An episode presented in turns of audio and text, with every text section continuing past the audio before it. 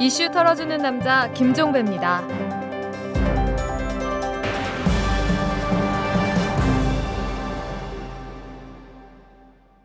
5월 21일 월요일에 보내드리는 이탈남입니다.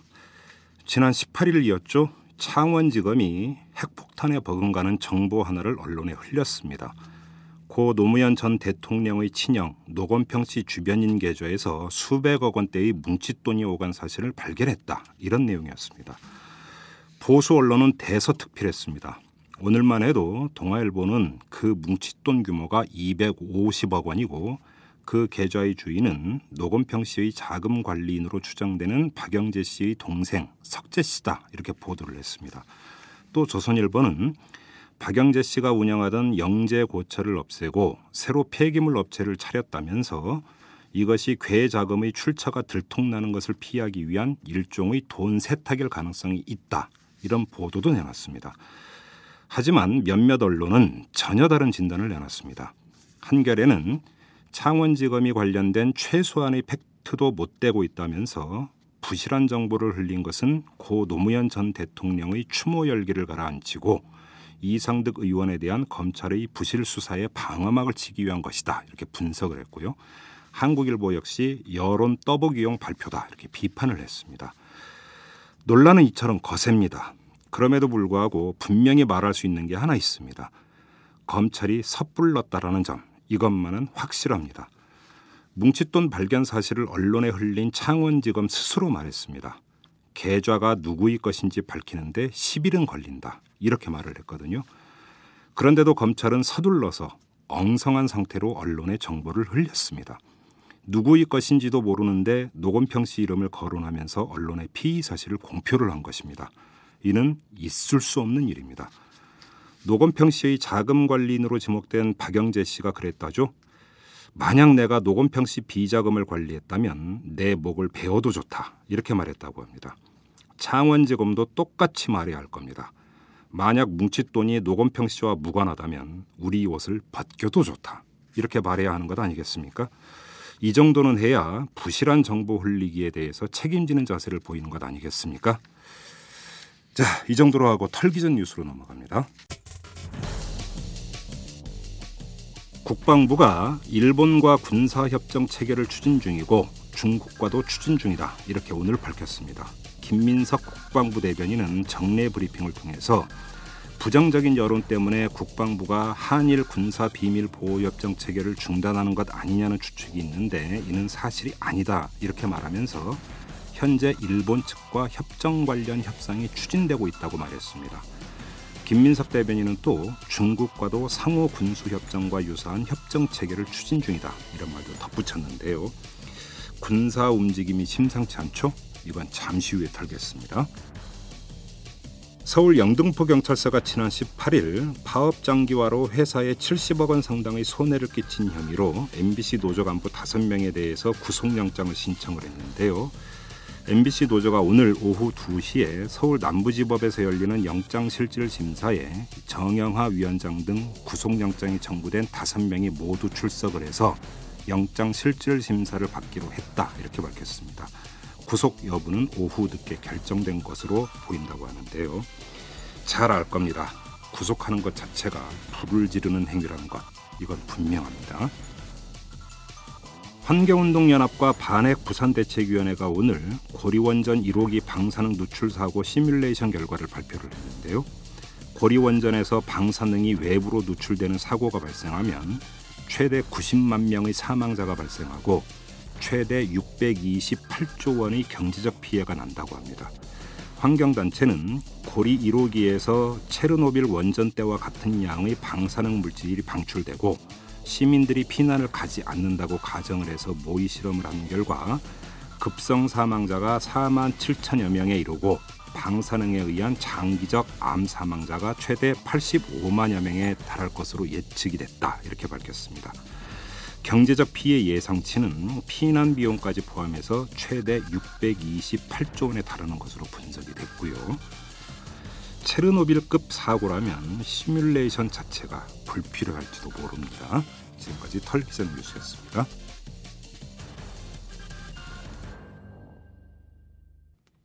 안녕하세요. 변호사 금태섭입니다. 저는 요즘 이탈남 김종배의 누가 거짓말을 하고 있는가를 읽고 있습니다. 날카로운 시선으로 사회를 읽어내는 이탈남의 시각. 궁금하지 않으세요? 누가 거짓말을 하고 있는가? 그 거짓말을 발견하는 사람은 바로 이 책을 읽는 여러분입니다.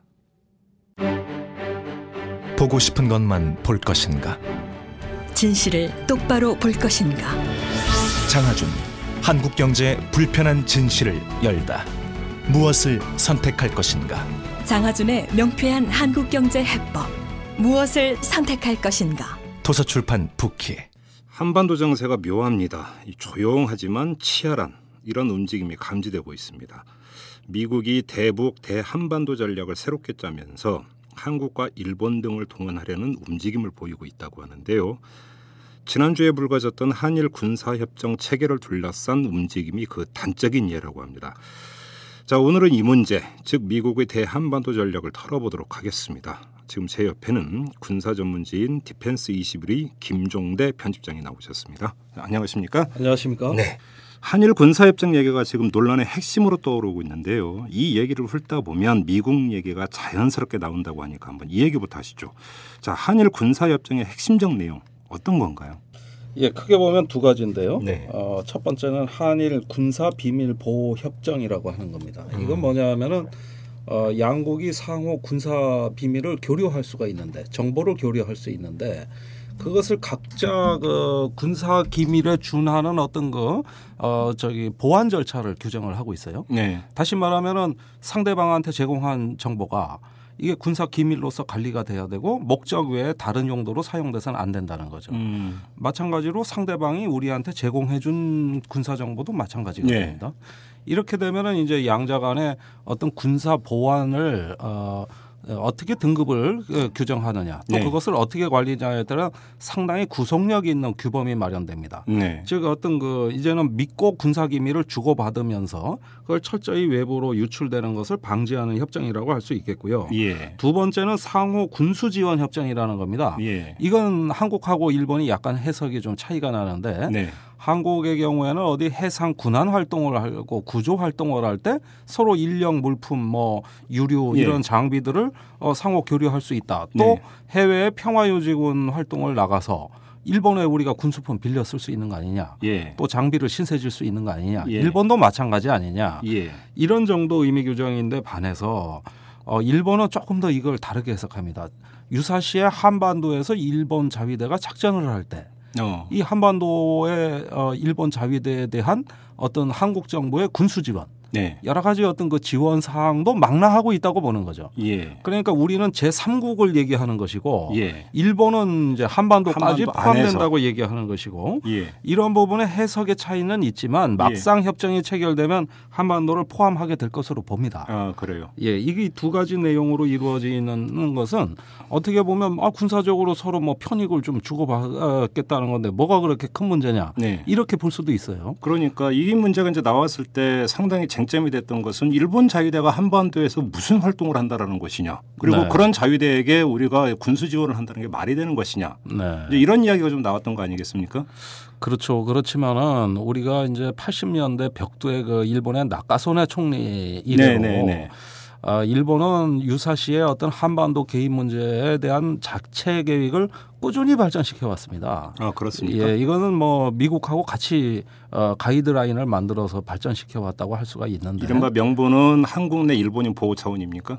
그렇죠. 예. 그거는 뭐 19세기 말에 그 청일 전쟁 전야에 네. 일본이 조선에 개입하게 된 명분하고 똑같죠. 그렇죠. 당시에도 그랬고 예. 어, 오늘날 강대국이 그 약속에 어떤 그 개입하는 모든 명분은 자국민 보호입니다. 네. 예, 그런 그렇죠. 명분은 뭐 항상 상투적인 거죠. 그렇죠. 언뜻 보면 숭고하고 아름답지만 네. 코로나 내심 보면 그게 전쟁에 개입하는 명분이 돼 왔고 그렇죠. 이렇게 보면은 이제 그 80년대 이래로 일본이 군사 대국화하면서 유사 법제라는 걸 만들어서 예. 유사 사태라는 것이 뭐냐? 이제 그 전에는 일본 내에서 일본 전수방위만을 위해서 어떤 있을 수 있는 비상 사태만 의미했는데 네. 이제는 한반도에서 뭔가 급박한 사태가 발생하는 것도 유사 사태다. 그래서 자위대를 보낼 수 있다. 자위대가 뭐 보낼 수 있다고 노골적으로 표현은 안 하지만은 유사 사태에 개입할 수 있다는 네. 뭐 이런 쪽으로 거의 뭐 변화됐다고 봐야 되겠습니다. 그러니까 일단 궁금한 게 한국과 일본은 역사적인 특수 관계를 형성하고 있는 나라들 아닙니까? 네. 우리나라는 일본의 식민지였었습니다. 그걸 네. 전 국민이 잊지를 않고 있는데 네. 자위대가 한반도에 그 한반도에서 작전 활동을 펼 수 있는 길을 열어준다라고 하는 것은 국민 감정상 용납될 수 있는 성질의 문제가 아니죠.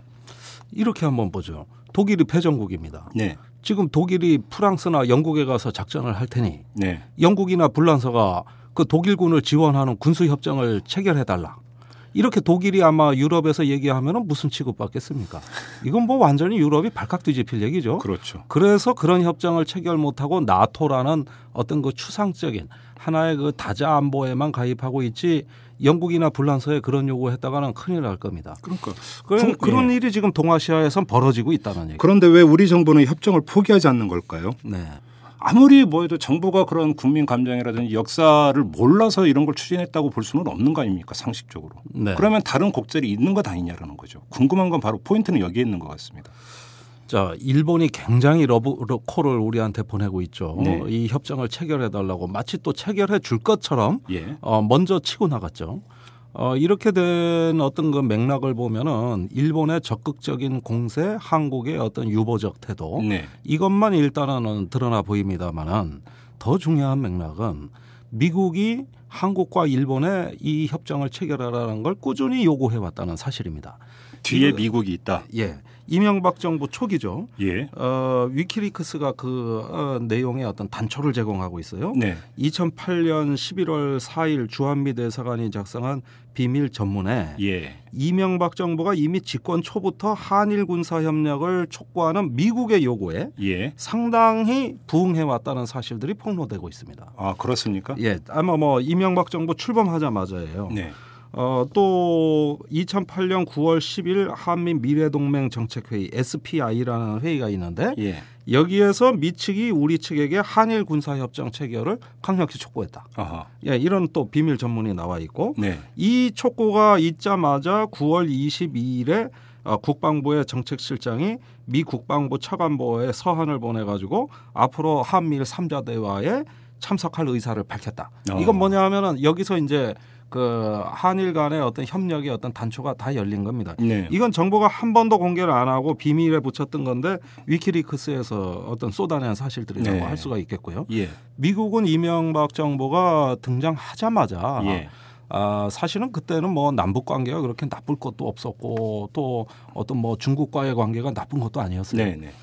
네. 그런데 이런 어떤 그 요구 사항을 어떤 뼛속까지 친밀하고 하는 이명박 대통령, 이명박 정부에 전달했고 네. 여기서부터 이제 그런 논의가 싹트기 시작하다가 네. 천안함 연평도를 거치면서 더 이 부분이 첨예하게 압박이 다가왔습니다. 아 예. 그래서 2010년 그 12월에 한국을 방문한 마이클 멀런 합참의장이 예. 공개 기자회견에서 한일 군사 협력에 대해서 어, 일본에 가서도 일본 방위청장하고 협의하겠다는 얘기가 나왔고요. 예. 그 뒤에 바로 이- 그 이듬해 1월 2011년 1월에 그 일본의 방위청 장관이 한국을 방문하면서 일본 내에서 먼저 터뜨렸죠. 어. 한국하고 이, 협- 이런 협정을 체결하게 될 것이라고 예. 먼저 터뜨렸고 우리 집 국방부는 계속 수세적이고 유보적인 태도를 어, 가지고 있으면서 어, 방어하기에 급급했죠. 왜냐?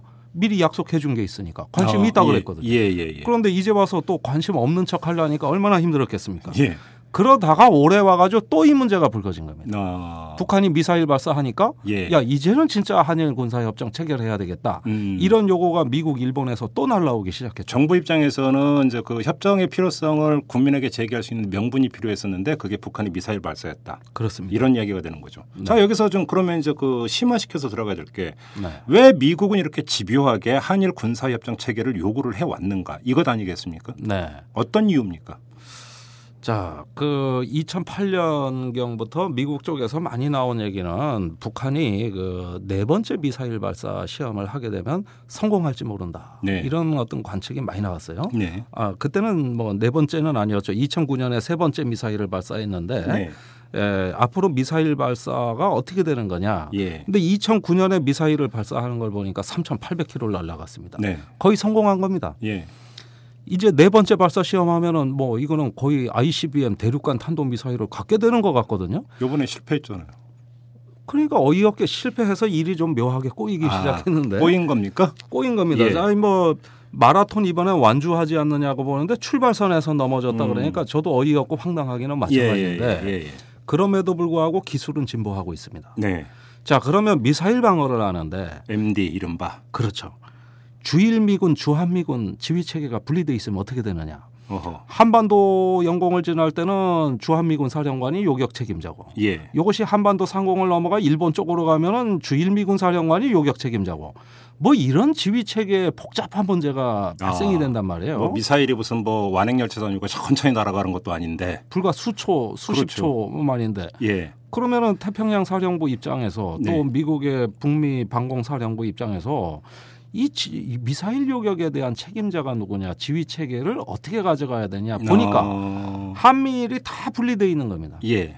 그러면은 앞으로 북한의 어떤 위협 또 더 나아가 중국의 위협은 이렇게 그 동아시아에 너절너절하게 분리돼 있는 지휘 체계로서 감당하기에는 이제 뭔가 문제가 많다. 어... 이걸 좀 효율화해야 되겠다. 예. 그러려면 한국, 미국, 일본이 어떤 작전의 공조 체제를 강화해 가지고 네. 단일한 공동의 위협에 같이 대응할 수 있는 체제가 돼야 될 거 아니냐. 어허. 근데 미국은 한국, 일본하고는 다 협조를 하고 있는데 예. 한국하고 일본이 안 하고 있어요. 예. 이거를 좀 저기 원활하게 해 가지고 이 삼각 이 작전의 공조 체제를 거의 뭐 삼각 준동맹 체제로까지도 발전을 시켜야 네. 앞으로 중국과 북한을 효율적으로 압박할 수 있다. 예. 이런 전략적 판단이 있는 겁니다. 그러니까 결국은 미국의 그 MD 체제 라고 하는 그 가장 기본 발상에서 한일 군사협정 체결 요구가 이제 나왔다. 네. 이렇게 정리를 할 수가 있는 거죠. 아, MD는 그 중에 가장 중요한 하나에 불과하고요. 예. 앞으로 이제 중국과 북한의 어떤 전략적 위협에 대처한다는 차원에서는 예. 이러한 어떤 모멘텀을 다 적용하고 싶어 하는 거죠. 아. 뭐 미사일뿐이 아니죠. 앞으로 뭐 여러 가지 핵 유출 위협이라든지 예. 그 외에도 재래식 통상 무기 위협이라든지 예. 이제는 뭐 북한도 얼마든지 일본을 때릴 수 있는 능력이 많이 발전했거든요. 예. 이런 것들을 다 같이 공조해서 대비할 수 있는 어떤 미국을 중심으로 해서 부채살처럼 퍼져나가는 블록 네. 네트워크 체제로 이 동맹을 다 연결하고 예. 또 그런 어떤 그 하나의 어떤 어 집단 안보 체제로서의 어떤 집단 방위 체제로서의 어떤 그 중국과 북한 견제 이렇게 할 수가 있는데 그 중에서도 북한을 그 명분으로 빗대고 있지만은 사실은 그 핵심 표적은 중국이라는 중국이다. 걸 얘기하고 있습니다. 그건 뭐 아. 성조지에도 나오고 미국 관리들이 직접 하는 얘기죠. 그러니까 여기서 이제 또 하나 미국의 요즘의 특수성, 그러니까 그 이제 그 재정 문제가 있지 않습니까? 그래서 네. 당연히 군사비 지출하고 연동이 되는 문제인데 네. 이것들이 줄어든다고 했을 때는 미국의 입장에서는 일본 자위대의 활용폭을 늘리겠다라는 발성도 여기에 포함이 되어 있는 겁니까 그러면? 일본이 동아시아에서 안보의 역할을 확대해 달라는 요구가 되겠습니다. 그렇죠. 예, 한일 군사 협정은 또 그걸 수용한다는 의미가 있습니다. 그렇죠. 자, 일본이 지금 아시아의 아홉 개 나라하고 군사 협정을 맺고 있습니다. 네. 아, 그것도 불과 요 2, 3년 사이에 발빠르게 늘려온 숫자고. 예. 자, 이제 어느새 이제 미국을 빼고 나면 고 중국을 빼고 나면은 아시아에서 최대 군사 강국이 일본이 돼 버렸어요. 네. 그러면서 어떤 해양에서의 군사 협력하고 동남아시아 국가들하고 일본하고 굉장히 많은 협력 그 저뭐 음. 양해각서라든지 협력 체제를 마련하고 어느새 이렇게 돼 있거든요. 그래서 미국은 일본하고 호주가 네. 이 아시아에서 역할을 높여달라 예. 이런 것입니다. 그래서 어, 호주에도 이제 미국의 해병대가 주둔하면서 대테러와의 전쟁에서 이제 호주의 역할을 높이고 예. 동북아시아에서는 일본의 역할을 높여서 예. 어, 이 국가들이 이제 어떤 그 동남아 국가들, 동아시아 국가들과의 어떤 군사 협력을 다 같이 맺어 놓으면 네. 이제 중국을 견제할 수 있는 하나의 거대한 블록이 완성되는 거라고 볼 수 있습니다. 중국을 포위하는 거네요. 일본을 축으로 해서 완전히 동남아까지 이렇게 쭉 하면은 네. 그러니까 그 중국이 예를 들어서 그 태평양 이런 쪽으로 진출할 수 있는 것을 모두 이제 막는 방어선이 형성이 되는 것 아니겠습니까? 그림상. 뭐 방어선이기도 하고 봉쇄선이기도 그렇죠. 하고 예, 뭐 중국도 비슷한 선을 그어 놓고 있습니다, 사실은. 아, 그렇습니까? 예, 사- 그러면 지금 한일 군사 협정이 바로 그런 미국의 그러니까 이 대중국 전략, 대북한은 사실은 어찌 보면 부분에 불과한 거고 네. 미국의 대중국 전략 하에서 한일 군사 협정 문제가 나온 거라면 협정 체결은 계속 추진되는 것 아닌가요? 이 부분은 어 저는 그 위키리크스 보도와 여러 가지 사실을 참고해 봤을 때 이명박 대통령이 집권 초부터 이 문제에 대해서 미국과 일본의 호의적인 태도를 보여준 겁니다. 네. 그러니까 한국이 해줄 줄 알고 있었던 거예요. 미국 입장에서는 그렇죠. 예. 어 그래서 한국이 빠진 자리에서 미일 외교 국방장관 회담에서 마치 이것이 되는 것처럼 기정사실화하는 발언들이 많이 나왔어요. 네. 2011년 6월에 그 미일 국방 외무장관 회담 two plus two 회담에서도 이게 공동 성명으로 채택이 돼 있고 또 그 이전에 2011년 2월에 미 합참의 군사 전략서라는 게 있습니다. 이거 굉장히 중요한 문서인데 네. 여기서도 한일 간의 군사 협력을 기정사실화하고 있습니다. 어. 그렇다면 우리가 그거를 저 미리 양해를 안 해줬다면 네. 우리가 반대하는데 저렇게 맘 놓고 발표할 수 있겠습니까? 미국하고 일본이 그렇죠. 남의 주권을 침해하는 거죠. 명백한 주권 침해인데. 예. 그런데 뭐 우리 정부는 그때도 침묵으로만 일관했거든요. 그 뒤에 위키리크스 나온 걸 보니까 우리가 상당히 관심을 갖고 호의적인 태도를 어, 음, 여러 번 예. 취했더라고요. 그러니까 마음 놓고 떠드는 겁니다. 지금 한국이 해줄 걸로 알고. 정부 움직임이 오락가락하는 것 같습니다. 하는 것 같다가 또 안 하는 것처럼 보도가 잠깐 나온 적도 있었는데 다시 또 추진한다고 얘기를 하고 있고요. 이거 어떻게 되는 겁니까? 자 아무리 보수 정권이고 뼛속까지 친밀하고 하지만 네. 올해 선거가 두 번 있고 네. 또 어, 중요한 어떤 대선이 있는 상황에서 어떤 그 보수 정권이 미국과 일본에 대한 국민들의 반감이 높아지는 것들에 대해 가지고는 역시 또 고려하지 않을 수 없습니다. 아, 어, 지금까지 그, 저, 어, 특히 한미 간의 어떤 정권 사이에서의 공조라는 측면을 보면은 한국 내에 반미 감정이 일어날 개연성을 여하히 차단하느냐에 맞춰져 있고 네. 또 이것이 선거 정연국에서 대단히 중요한 사항으로 거론이 되고 있다는 거죠. 예.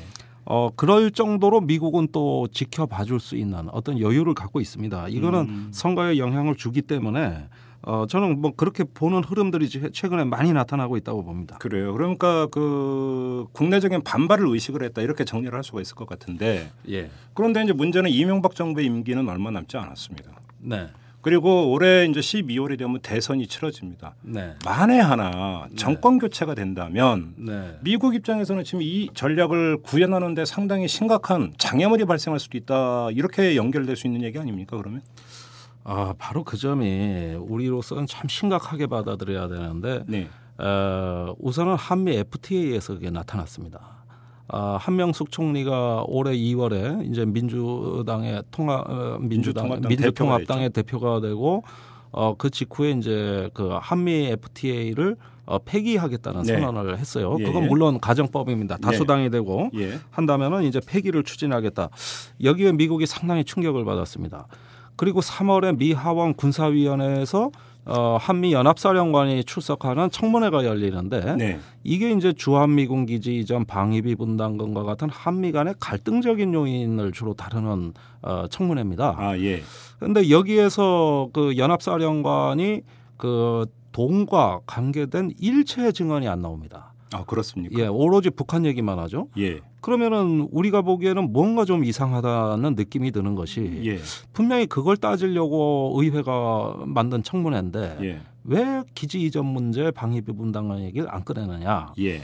그거는 미군이 그 직후에 있는 4월 총선에서 여당에 악영향을 줄 것을 우려했기 때문입니다. 아. 이건 여러 가지 경로로 확인이 돼요. 그래요. 그래서 지금 한미 간의 갈등적인 요인을 일체 입 밖으로 내질 않습니다. 그래서 방위금 방위비 분담금 올려달라 이러면은 또 우리 국민 감정을 자극을 하니까 네. 그것이 이제 새누리당한테 불리하게 작용할 수 있다. 네. 그래서 아예 언급을 안 했다 이런 이야기입니까? 그렇죠. 여기에서 그 어, 주한미군 동향뿐만 아니라 우리 청와대 동향만 보더라도 네. 지금 한미 간에 약간의 불편한 것들이 언론에 나간다든가 공론화된다고 할 땐 거의 알레르기의 반응이 아주 뭐 어, 굉장하죠. 예를 뭐, 들어서 어떤 게 있었습니까? 어, 예를 들면 예. 어, 지금 한미 간의 어떤 그 무기 거래 이면에서 여러 가지 어떤 그 우리가 취해야 될 국익이 예. 제대로 지금 고려되지 않고 있는 거라든지 저번에 한번 우리 김종대 편집장하고 무기 도입 문제 털었었죠. 털었었죠. 예. 예. 뭐또 제가 이건 뭐 부끄럽습니다만은 제가 특종으로 쓴 건데 그 우리가 미국 제 무기에 그 저기 뜯어봐서는 안 되는 센서 하나를 무단으로 뜯었다고 지금 한미 간에 외교적으로 크게 문제가 되고 있어요. 아 얼마 전에 보도를 접한 것 같습니다. 예. 이것도 보도 나가자마자 뭐 그 반응이 가관도 아니고 청와대 쪽의 반응이 상당히 민감했었습니다. 청와대 방위사업청 난리 났죠. 어, 자 이런 어떤 그 일체 사안 뭐 그거 말고 한국의 국방비 증액 문제, 기지 이전 문제 이건 미국이 거의 목숨이 걸린 일이에요. 네. 그런데도 이런 류의 어떤 그 의제들이 전혀 밖으로 떠오르지 않습니다. 이거 완전히 수면 아래로 다 나, 아, 가라앉았어요. 어, 국민들에게 어떤 미국에 대한 반미 감정을 자극하면 큰일 난다. 예. 이게 저기 그 한미 FTA 소고기 협상 뭐 이런 데서 나타나는 어떤 일말의 어떤 미국에 대한 어떤 국민들의 견제 심리가 어떤 외교 안보 쪽에서 나타난다는 거에 대해서는 뭐 거의 경기를 일으킨다고 봐도 되겠습니다. 아 그렇습니까? 그 정도로 네. 미국이 지금 우리 국내 정세에 대해서 민감하게 주시하고 있고 반응하고 있다는 이야기입니까? 그렇죠. 예컨대 네. 우리 정치인들이 미국에 가면은 네. 어, 특히 우리 여당 의원들이 미국에 가면 공화민주당을 다 만납니다. 예. 그런데 미국의 의원들이 한국에 오면 새누리당 의원만 만납니다. 그렇습니까? 네. 야당 의원들은 안 만나고 안? 만납니다. 요즘 제가 보니까 안 만나더라고요. 왜요? 우선 우리 정부 입장을 어렵게 할까봐 아, 또 여당 입장을 어렵게 할까봐. 그럼 이제 그러면 야당 의원들이 그 미국 의원하고 만나서 또 이제 뭐 이런저런 얘기를 할 테니까 네. 그것이 의제화되고 이래버리면 또 정부를 곤혹스럽게 할 수 있다 이런 이야기인가요? 곤혹스럽게 할 수 있으니 뭐 거의 대체로 이런 식으로 어떤 그 편파성이 두드러진다고 저는 보는데 네. 이것이 어떻게 보면은 한미 연합 야당 포위 전략이라고 저는 생각합니다. 아, 무슨 군사 작전을 한 것도 아니고 정치적인 포위 자- 전략입니까? 원래 선거 용어는 군사 용어가 많습니다. 아, 그건 그렇습니다. 가동 용어 많고. 예. 어, 그러면 지금 편파적이라는 표현을 쓰셨는데 미국 입장에서는 한미 간 갈등을 그 야기할 수 있는 군사 의제는 아예 꺼내지를 않음으로써 선거 국면에서 네. 결과적으로는 보수 성향의 정당에 도움을 주고자 한다 이런 말씀이십니까? 중간 결론은? 그렇죠. 예, 바로 한일 군사 협정이 연기된 내막도 네. 이명박 정부를 너무 어렵게 할 수준으로 압박을 가해서는 안 될 것이고 예. 이명박 대통령 또 청와대 역시 어떤 국민 여론의 눈치를 어, 보, 어, 보지 않으면서까지 네. 그걸 밀어붙일 만한 이런 어떤 국내 정치적으로 튼튼한 여건은 아닙니다. 예. 만약에 이 한일 군사 협정이 체결된다면 올해 명절에 우리 제사 지낼 때 조상님들 못 뺍니다. 어떻게 뵙니까? 이 저기 전후에 일본이 어떤 패전국으로서의 어떤 위치를 네. 그 멍해를 다 벗어주는 예. 적어도 지난 70년간의 동아시아의 일본에 관한 어떤 우리의 어떤 그 저기 에, 하나의 인식을 근본적으로 바꾸는 게 이 한일 군사 협정인데 예. 이제는 일본이 군대를 갖고 있다는 걸 인정해 주는 게 한일 군사 협정인데 아, 또 그런 의미가 있네요. 군사 협정의 상대 아닙니까? 그렇죠. 그러면 겉으로 일본은 뭐 자위대라 그래고 일본 군대가 아니라 그러지만 사실상 군사 협정의 파트너가 된다는 얘기고 아, 그 상당히 중요한 문제입니다. 유사시에 한반도에 전개될 수 있는 거고 예. 이런 식으로 된다면 이건 이제 명절 때 조상님들 못 뵀죠. 그렇죠. 예. 일본 자위대가 한반도에 상륙을 해서 작전 활동을 펼친다라고 하는 것 자체를 상상할 수가 없는 일이고 네. 더 나아가서 우리 정부가 그런 자위대에 군수 지원을 해줄 수도 있다고 한다면 그것 또한 더 상상할 수 없는 일인데 네. 한일 군사 협정의 핵심은 바로 그리고 최종 목표는 거기에 있다라는 것 아닙니까? 그리고 그 뒤에 미국의 어떤 그 대중국 전략, 태평양 전략이 지금 깔려 있다라는 이런 이야기가 되는 거고요. 그렇죠. 아니 미국의 아시아 태평양 전략하고 지금 말들이 많은데 네, 간단한 겁니다. 중국 견제예요. 그렇죠. 중국이 자꾸 해양으로 비적비적 나오니까 예, 이 해양에서의 어떤 중국의 진출을 견제하겠다는 거거든요. 봉쇄하겠다는 예, 거죠. 이게 아태 전략이라는 거고. 예, 그래서 미 해군력의 60%를 앞으로는 아시아 태평양에 투입하겠다는 거고. 예, 예, 아주 간단한 거거든요. 이게 뭐 복잡하고 고차원적인 것도 아니고. 예, 그리고 예전에 더 빨리 못해서 아쉽다. 예, 더 진즉 중국을 견제했어야 되는데 예, 중동 때문에 시간 뺏기고 발목 잡혀서 예. 이제라도 해야 되겠다. 그러니까. 결국은 한국과 일본의 군사 협정을 체결함으로써 한쪽 라인에서의 선을 봉쇄선을 완성을 시키겠다 그런 이야기 아닙니까? 미국 입장에서는. 그렇습니다. 어, 미국의 전략가들은 어떤 중국의 부상은 어떤 중국의 의도와 관계없이 그 자체로 객관적인 위협이라고 보고 있습니다. 네. 1871년에 독일이 통일됐어요. 예. 그 독일의 통일이 1900 그 저기 10년에 1차 세계 대전으로 연결이 됐다고 보는 거죠. 예. 자, 독일에 강성하게 통일되니까 어떻게 되느냐? 세력 균형이 무너져서 세계 대전이 일어났다. 네. 이건 뭐 거의 자동이라고 보는 어떤 국제 정치학의 현실주의적 시각인데 중국의 부상 자체는 협력의 대상이 아니라 견제의 대상이라고 보는 거죠. 음. 이렇게 보면은 그 이런 어떤 세력 균형론자들은 비관론자입니다. 네. 어, 지금이 지금의 현존 질서가 가장 이상적인 거고 예. 여기서 어떤 약간의 세력 균형이라도 있으면 바로 전쟁이나 네. 어떤 충돌이 일어난다고 보는 국제 정치의 비관론자들이 어떤 중국의 부상을 보면서 뭔가 본격적으로 견제해야 된다는 뭐 깊이 통찰력도 가진 사람들도 솔직히 아닌데 그 유럽 정치를 많이 공부한 사람들이 주로 예. 중국에다가 그런 어, 사상을 이입하는 거죠. 뭐 그리스에서 어, 저기 스파르타가 저기 갑자기 강성해지니까 아테네하고 펠레폰네소스 전쟁이 일어나더라. 그렇죠. 그러니까 세력 균형의 변화는 곧 전쟁이다. 네. 중국이 지금 그렇게 되고 있다. 그런데 어디로 주로 나오냐? 중국 국내 문제가 거의 해결됐습니다. 음. 이제는 그 힘을 모아서 해양으로 나온다. 아. 이러다 보니까 옛날에 중국 내부에 육속 국가라 그러지 않습니까? 육지와 접한 어떤 국가들의 그 영토 문제가 거의 다 지금 해결됐으니까 예. 인도하고도 전쟁 안 하고 베트남하고도 안 하거든요. 예.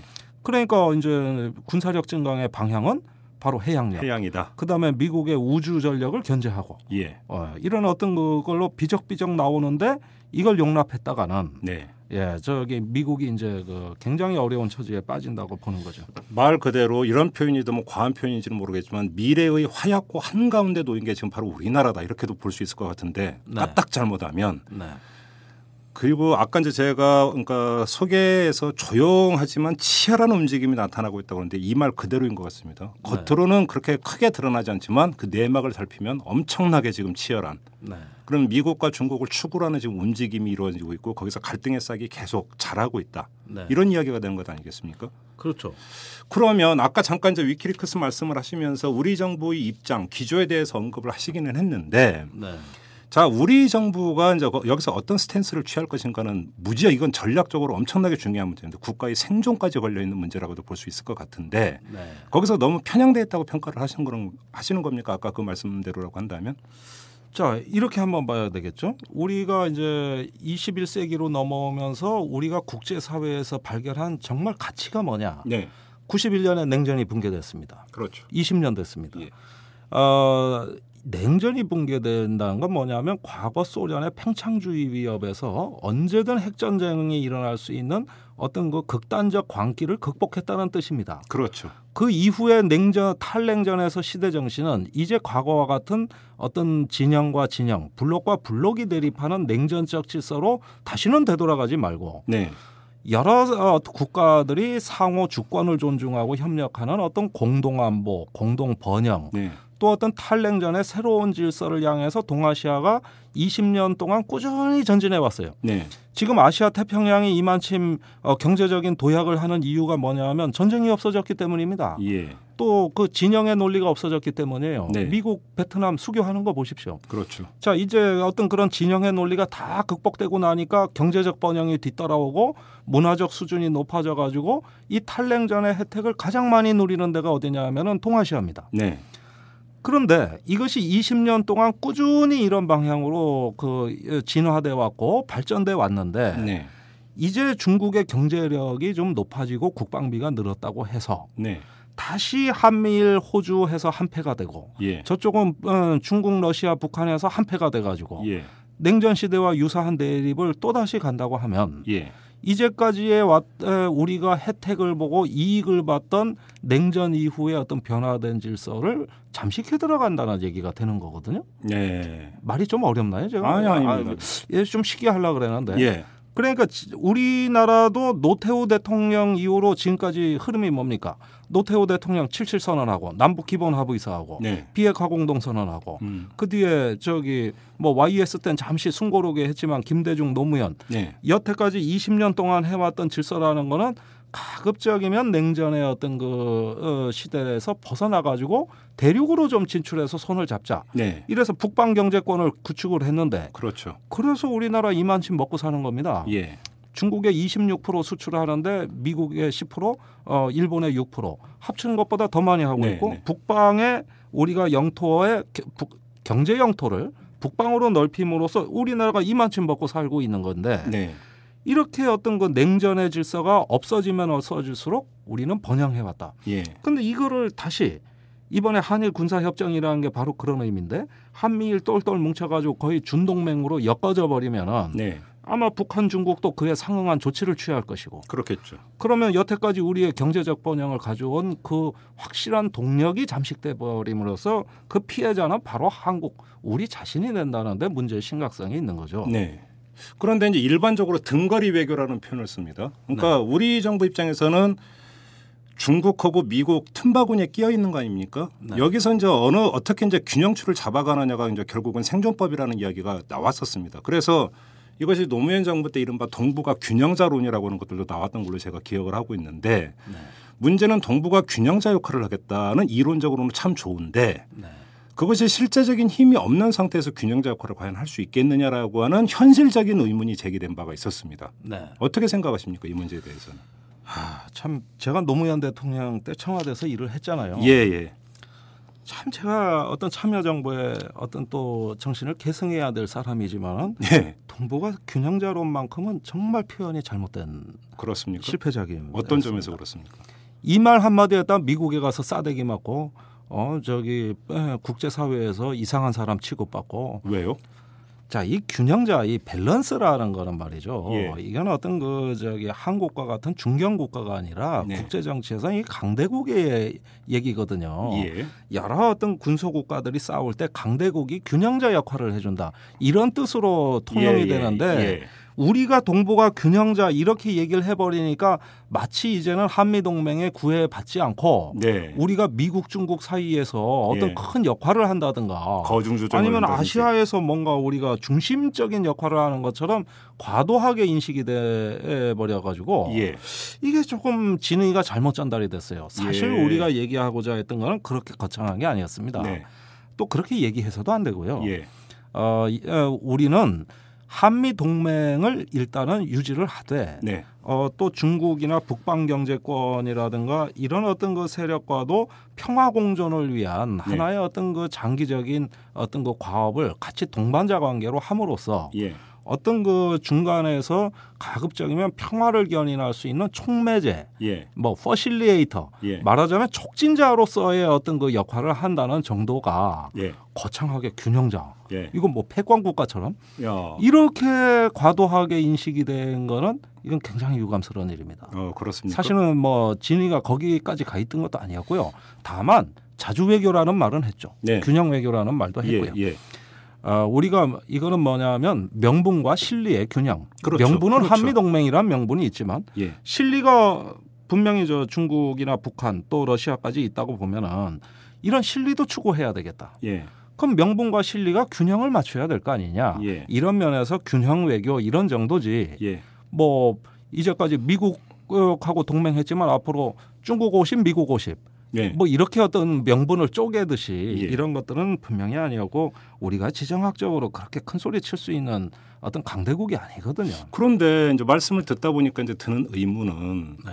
그게 균형자라는 표현을 쓰든 촉진자라는 표현을 쓰든 네. 균형 외교든 자주 외교든 다 좋은데 음. 그것이 결국은 아까 좀 아까 이제 김종대 편집장께서 말씀하신 대로 명분도 없고 실리도 취하겠다라고 하는 전략인데 네. 미국과 중국과의 관계가 갈수록 만약에 날이 선다면 네. 이게 과연 가능하겠느냐 네. 이게 이제 의문스러운 거죠. 대선 앞두고 예. 자꾸 각을 세우는 모습을 보여주고 싶어서 그 미국의 대통령도 말이죠. 네. 자꾸 그 보수층을 의식한 어, 마음에 없는 발언들 자꾸 하는 것 같아요. 오바마 대통령이요? 예. 예를 들어서 어떤 게 있습니까? 아유 저번에 해관보 정상회의 때 그 저 마이크 꺼지, 꺼진 줄 알고 사실은 아, 예. 켜져 있었는데 예, 예. 그저 뭐라 그랬습니까 러시아에다가 아 나 대선 앞두고 좀 봐줘라 어. 그 MD 문제 예. 아 그거 저기 미국에서는 그 저기 러시아 눈치 보지 말고 MD 그 세게 밀어붙이라 그러는데 그런 여론이 있으니 예. 대- 대선 앞두고 이 얘기하다가 그거 그대로 그냥 언론에 방송 다 돼가지고 하여간 개망신 다 당하고 예. 말하자면 보수층을 의식한 게 바로 그런 겁니다. 미국 내 보수정을 언급하시는 거죠. 그렇죠. 예. 지금 오바마 저 11월에 대선이 있지 않습니까? 그렇죠. 자 그러면은 국내 보수층 무시할 수 없지 않습니까? 네. 특히 그 오바마는 집권 이후로 색깔론에 많이 시달렸어요. 예. 예. 그러다 보면 자기도 어쩔 수 없는 겁니까? 그 사람도 정치인 아닙니까? 그 나라도 색깔론이 있죠. 있죠. 예. 그리고 저 미국의 보수주의자들은 뭐 중국이 더 튀어오르기 전에 꽉 눌러버리라는 어떤 압력을 가하고 있지만 이런 거를 이제 헨리 키신저라는 그 유명한 학자이자 외교관이 작년에 그 유명한 책을 썼죠. 온 차이나 예. 중국 이야기라는 책에서 개탄을 합니다. 예. 유럽 정치만 공부한 사람들이 중국에 대한 비전문가들이 중국에 대한 견제론을 자꾸 말한다 이겁니다. 어. 예, 키신저가 그렇게 얘기했습니까? 키신저가 오. 그런 사람들이 워싱턴을 다 점령해 버렸다. 예. 그래서 크로우 학파다. 어. 예, 그 1차 세계 대전 때이 일어나기 전에 영국 외무상입니다. 아, 예. 외무 차관이었죠. 그 사람이 저기 독일을 견제하자 그래 가지고 예. 외교보다는 견제 예. 이걸 먼저 선호하다 보니까 그게 일 1차 대전의 원인이 됐다는 이런 게서 크로우라는 외무 차관을 빗대서 크로우 학파가 워싱턴을 점령하고 있다. 네.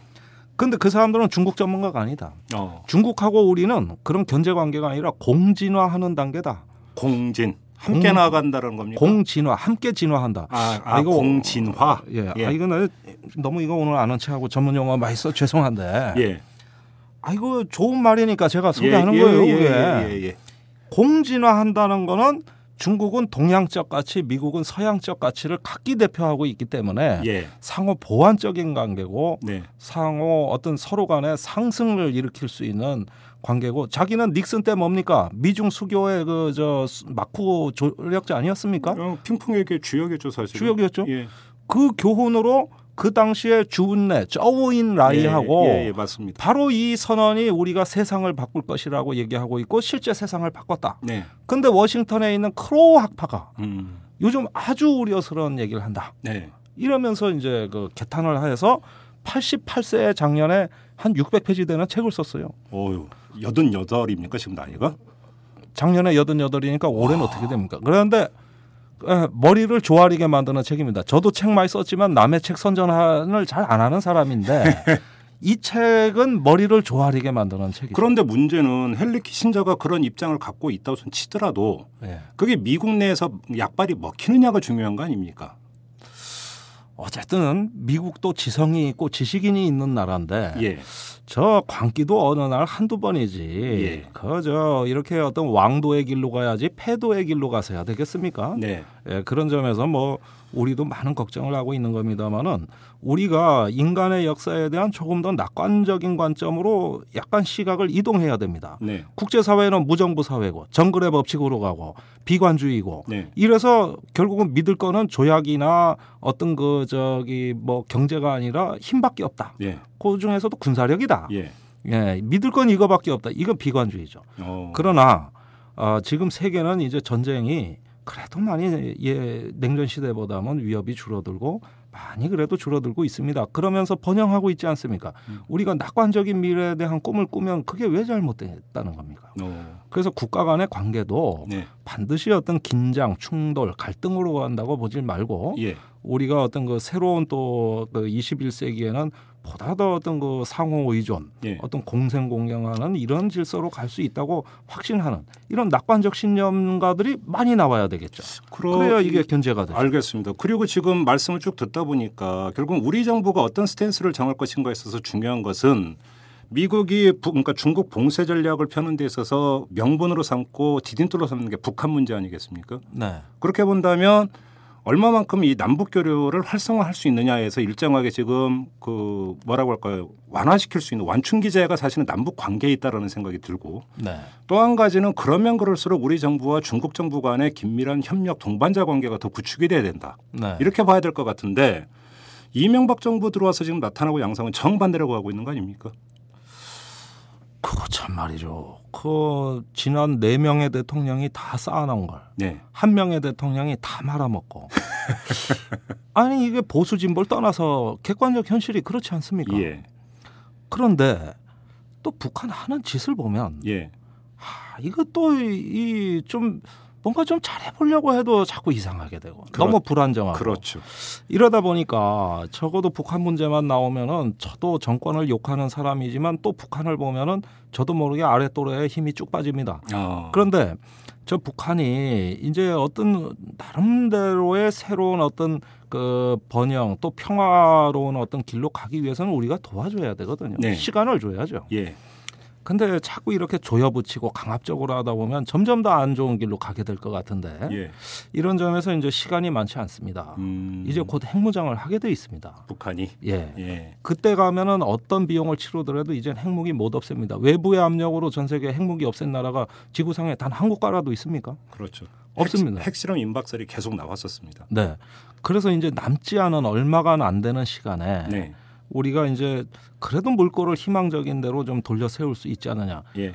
이 얘기하면 또 뭐 저 난리 나는 거 제가 뻔히 알고서 하는 얘기입니다만 예 네. 그래요. 그렇게 북한을 모르냐 또 이래 얘기하겠지만 예. 전 그래도 그래야 된다고 봅니다. 중국과의 관계도 상당히 심각한 것 같아요. 지금 징후도를 보면은.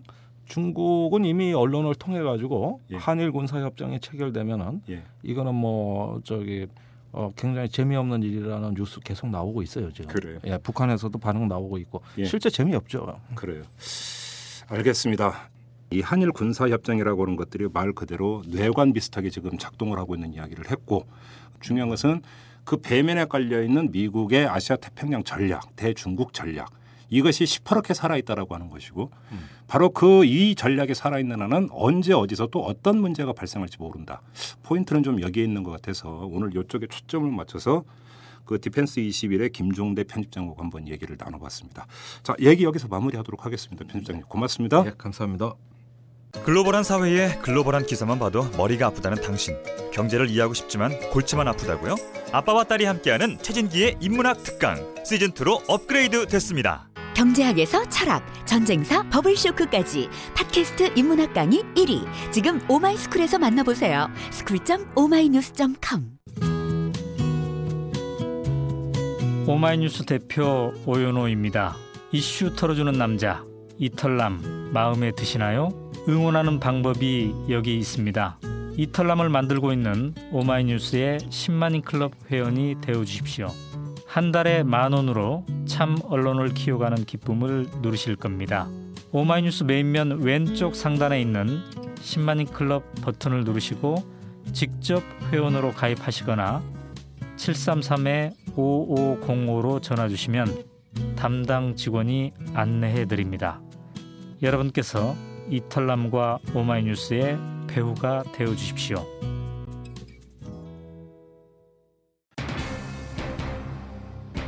우리가 피부적으로 느끼지 못할 뿐이지 한반도 주변 정세가 아주 민감하게 돌아가고 있습니다. 극단적으로 말하면 우리의 명운을 우리 스스로 결정할 수 없는 상황에 직면할 수도 있다. 이렇게도 말할 수 있을 것 같습니다. 경각심을 갖고 예의주시해야 하고 오로지 국익의 관점에 대처를 해야 할 겁니다. 이만 마치도록 하겠습니다. 지금까지 이탈남 김종배였습니다.